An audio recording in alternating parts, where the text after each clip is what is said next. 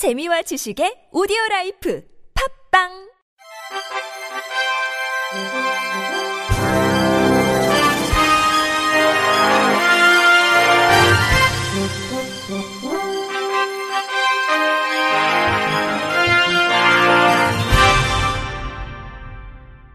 청취자 여러분 안녕하십니까?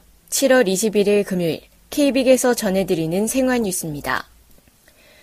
9월부터 전국 모든 고속도로 휴게소에서 무료로 무선 인터넷 서비스를 이용할 수 있게 됩니다.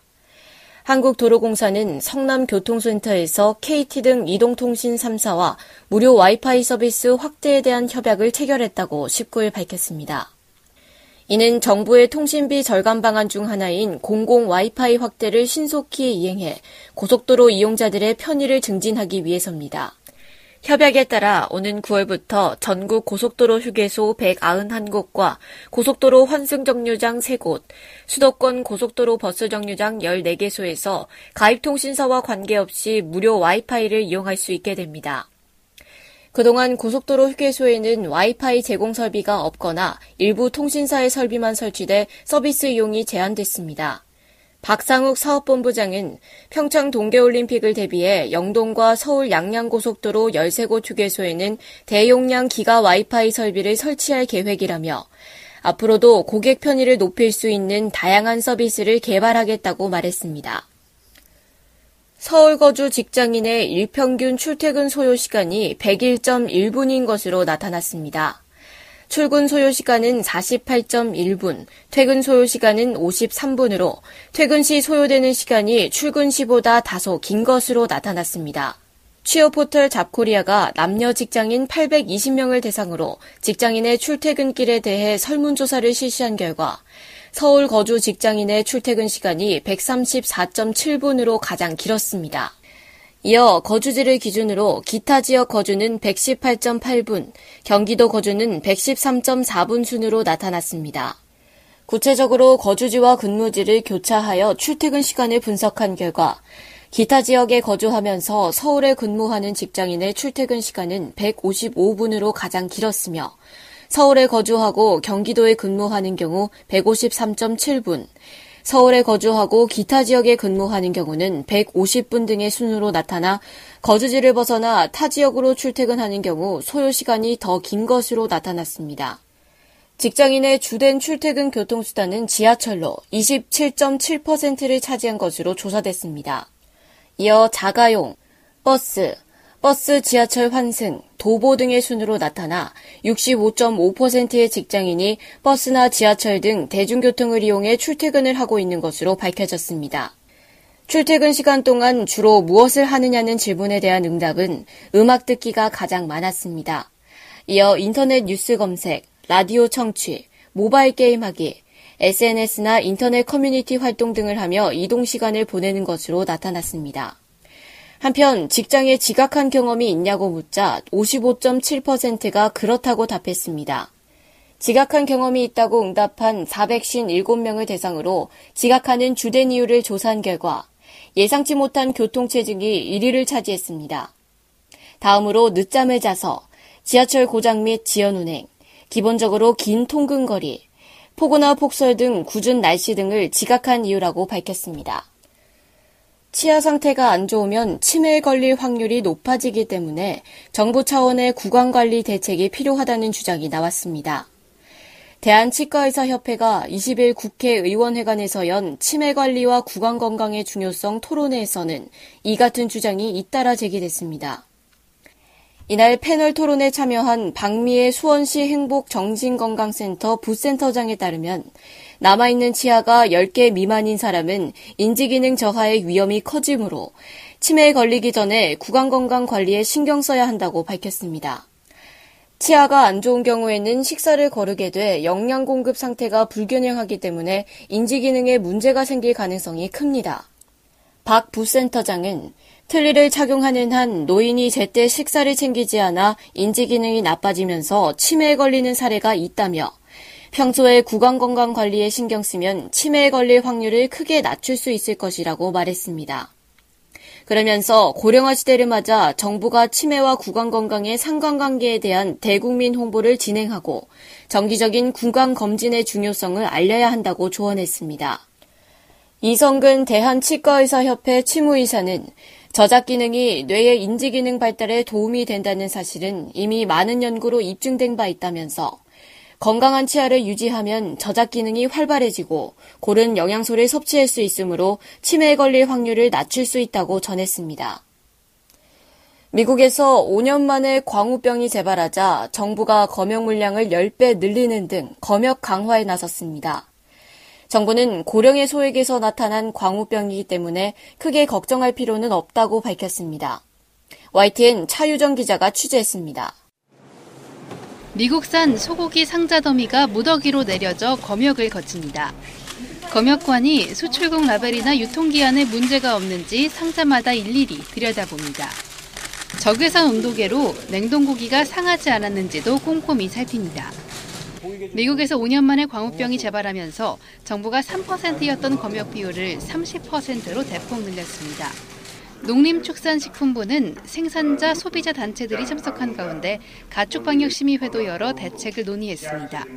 정부는 방역을 강화하면서 광우병 확산 위험이 크지 않다는 점을 강조했습니다.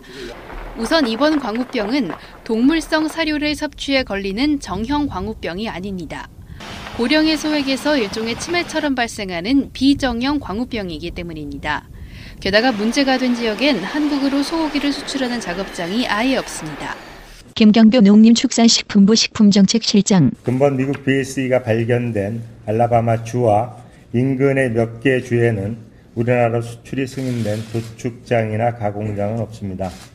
특히 우리가 수입하는 소고기는 30개월 미만이라 도축 과정에서 특정 위험 물질이 제거된다는 점도 강조했습니다. 정부는 만일의 사태에 대비해 긴장의 고삐를 늦추지 않고 미국 측에서 역학조사 결과를 받는 대로 후속 대응 방안을 마련하기로 했습니다. YTN 차유정입니다. 식물을 재배하는 것은 여간 어려운 일이 아닙니다. 한동안 한눈을 팔면 빛과 물, 양분 부족으로 시들해지기 있습니다.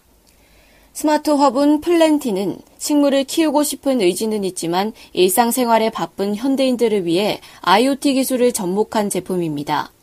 언제 어디서나 자신의 식물 상태를 확인하고 또 원격으로 물을 줄 수 있습니다. 플랜티를 개발한 엔싱의 김혜연 대표는 플랜티는 누구나 농부가 될 수 있는 세상을 만드는 첫걸음이라며 동네 골목골목마다 인터넷에 연결된 connected 농장을 만드는 것이 플랜티의 최종 목표라고 말했습니다. 2014년 설립된 엔싱은 스마트 화분뿐만 아니라 농장을 화분 키우듯이 쉽고 간단하게 운영할 수 있도록 만든 컨테이너형 스마트 농장도 개발했습니다. 2015년 미국 크라우드 펀딩 서비스 킥스타터를 통해 10만 달러를 모금했으며 이를 통해 덴마크의 컨테이너형 connected 농장도 수출했습니다. 이 같은 성과에 힘입어 KDB 산업은행과 중국 벤처캐피탈 등으로부터 25억 원을 투자받았습니다. 김 대표는 엔싱은 농업의 미래를 IT 산업이나 자동차 산업과 같이 만들어가고 있다며 스마트 기술을 활용해 과도한 농약을 사용하는 재래식 대량 생산 방식의 농업이 친환경 다품종 농업으로 전환하는 미래를 꿈꾸고 있다고 말했습니다. 해외에서 물건을 사올 때 면세 한도가 600달러입니다. 그래도 이 정도 넘는 건 괜찮겠지, 설마 걸리겠어 하는 분들이 여전히 많은데요. 정부가 휴가철 집중 단속에 나섭니다. SBS 송욱 기자의 보도입니다. 유럽에서 돌아온 여행객짐에서 유명 브랜드 가방이 발견됐습니다. 국내에서 산 거라 말하지만 내 가방이 좀 비싼 거라서 제가 여기다가 사는 거예요. 세관원의 계속된 추궁에 결국 해외 구매 영수증을 보여줍니다. 계산하면 한 25만 7천 원 정도 나오고 다른 여행객도 가방이 적발돼 세금을 더 물게 됐습니다. 신고 대상 물품을 신고하지 않으셨기 때문에 납부세액의 40% 가산세를 추가 부과되겠습니다. 우리나라의 면세 한도는 600달러. 2,000달러짜리 가방을 몰래 들여오다 들키면 가산세 13만 원을 더해 46만 원을 내야 합니다. 반대로 자진 신고를 하면 30%가 감면돼 세금은 23만 원으로 줄어듭니다. 자진 신고는 늘고 있지만 세관에 제대로 신고하지 않았다 적발되는 건수도 줄지 않고 있습니다. 나는 괜찮겠지라는 생각 때문이지만 세관 검사 역시 만만치 않습니다. 비행기 화물칸으로 오는 짐은 전량 엑스레이 검사로 의심되는 화물을 골라내고 개인이 휴대하는 짐은 입국장에 있는 CCTV와 사복 세관원 등이 여행객 움직임까지 관찰해 선별해냅니다. 관세청은 휴가철을 맞아 다음 주부터 2주간 검사 비율을 30% 높이는 등 연쇄 초과 물품을 집중 단속할 계획입니다. SBS 송욱입니다. 끝으로 날씨입니다. 서울을 비롯한 전국 곳곳에 폭염경보가 내려지면서 불쾌지수도 매우 높게 나타나고 있습니다. 앞으로 기온은 계속 올라 33도 안팎의 폭염이 기승을 부릴 예정입니다. 주말부터 다시 장맛비가 시작됩니다. 금요일 밤 경기 북부와 영서 북부부터 비가 시작되면서 밤사이 중북부로 확대되겠고, 일요일에는 호남을 제외한 전국에 비가 내리겠습니다. 휴일까지 예상되는 비의 양은 강원도 120mm 이상, 경기 북동부 최고 80mm입니다. 그 밖에 내륙에도 5에서 40mm의 소나기가 내리겠습니다. 장맛비가 내리면서 폭염은 주춤할 것으로 예상됩니다. 다음 주에는 예년 수준의 날씨를 회복하면서 열대야도 사라질 것으로 전망됩니다. 이상으로 7월 21일 금요일 생활 뉴스를 마칩니다. 지금까지 제작의 이창현, 진행의 이정화였습니다. 고맙습니다. KBIC